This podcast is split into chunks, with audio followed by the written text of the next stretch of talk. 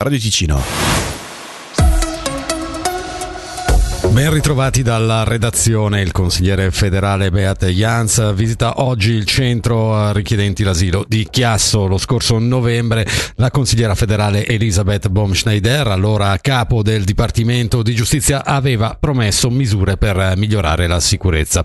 Già all'inizio della scorsa estate le autorità cantonali e locali avevano richiesto un concetto di sicurezza. Nel 2023 la polizia di Chiasso è stata chiamata quasi 600 volte per i richiedenti asilo fino a metà novembre. Secondo la polizia però circa la metà degli interventi riguardava semplici controlli di identità. Lugano, votati all'unanimità in Consiglio Comunale i crediti di circa 26 milioni di franchi per la realizzazione nell'arco di sette anni del parco Viarno a Pregassona, lo riporta la Regione. Respinte invece le nuove regole sui posteggi privati che davano la possibilità ai promotori immobiliari di costruire meno parcheggi rispetto ai minimi attuali. Una brusca frenata, scrive il CDT, per la politica di promozione della mobilità sostenibile della città.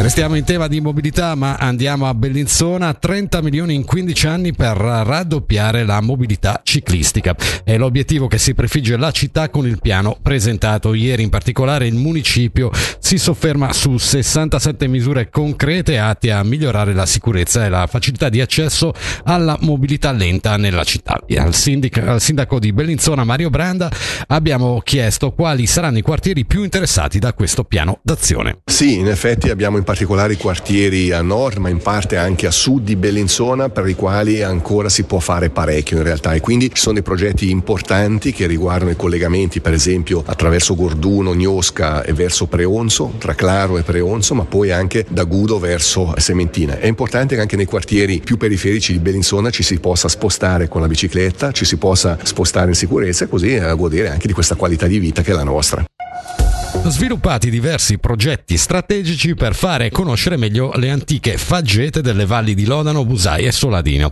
che dal 2021 sono patrimonio dell'UNESCO. Si va dal potenziamento dell'infopoint alla posa prevista per l'estate di pannelli informativi. In arrivo anche un contributo cantonale di 400.000 franchi. Scopriamo a che cosa sarà destinato con Christian Ferrari del gruppo strategico Faggete Patrimonio Mondiale UNESCO aspettiamo ancora l'avallo del Parlamento, ma come tutti i patrimoni mondiali non è che una volta che si è iscritti poi tutto finisce, in realtà c'è tutto un discorso di gestione di questi beni del patrimonio mondiale e quindi anche il contributo del cantone che si sommerà poi a quello della Confederazione e degli enti locali andrà a contribuire per il prossimo quadriennio a quelle che sono misure di sensibilizzazione, formazione, comunicazione per aumentare la consapevolezza del valore delle faggete e poi anche a livello di gestione perché essendo un bene transnazionale seriale, abbiamo un lavoro di coordinamento e di collaborazione a partire con Betla Stock che si trova in Svizzera, ma anche con le altre 92 faggete che si trovano nel resto dell'Europa.